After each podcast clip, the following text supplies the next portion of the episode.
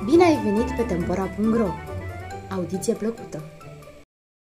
Din colecția Care este răspunsul corect?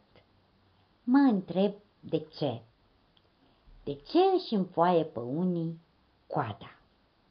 Să fie un semn că în foarte puțin timp va începe ploaia? Pentru că având o coadă lungă și grea, atunci când alunecă noroi și se dezechilibrează, coada se deschide ca un evantai? Pentru că sunt atât de mândri de penele lor frumos colorate? Sau își fac doar dușul de dimineață spălându-și bine penele?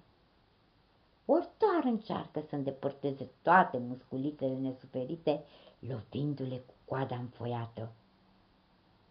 Adevărul este, de fapt pe unul își înfoaie coada în formă de evantai când vine vremea împerecherii.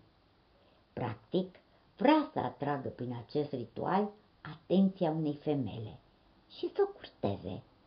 În tradiția țărilor asiatice, atunci când pe unul își deschide coada, este semn că va veni ploaia.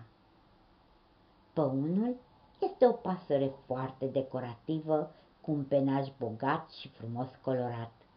Coada deschisă în forma unui evantai spectaculos când este complet desfăcută în semicerc, poate avea până la 2 metri lățime și un metru înălțime.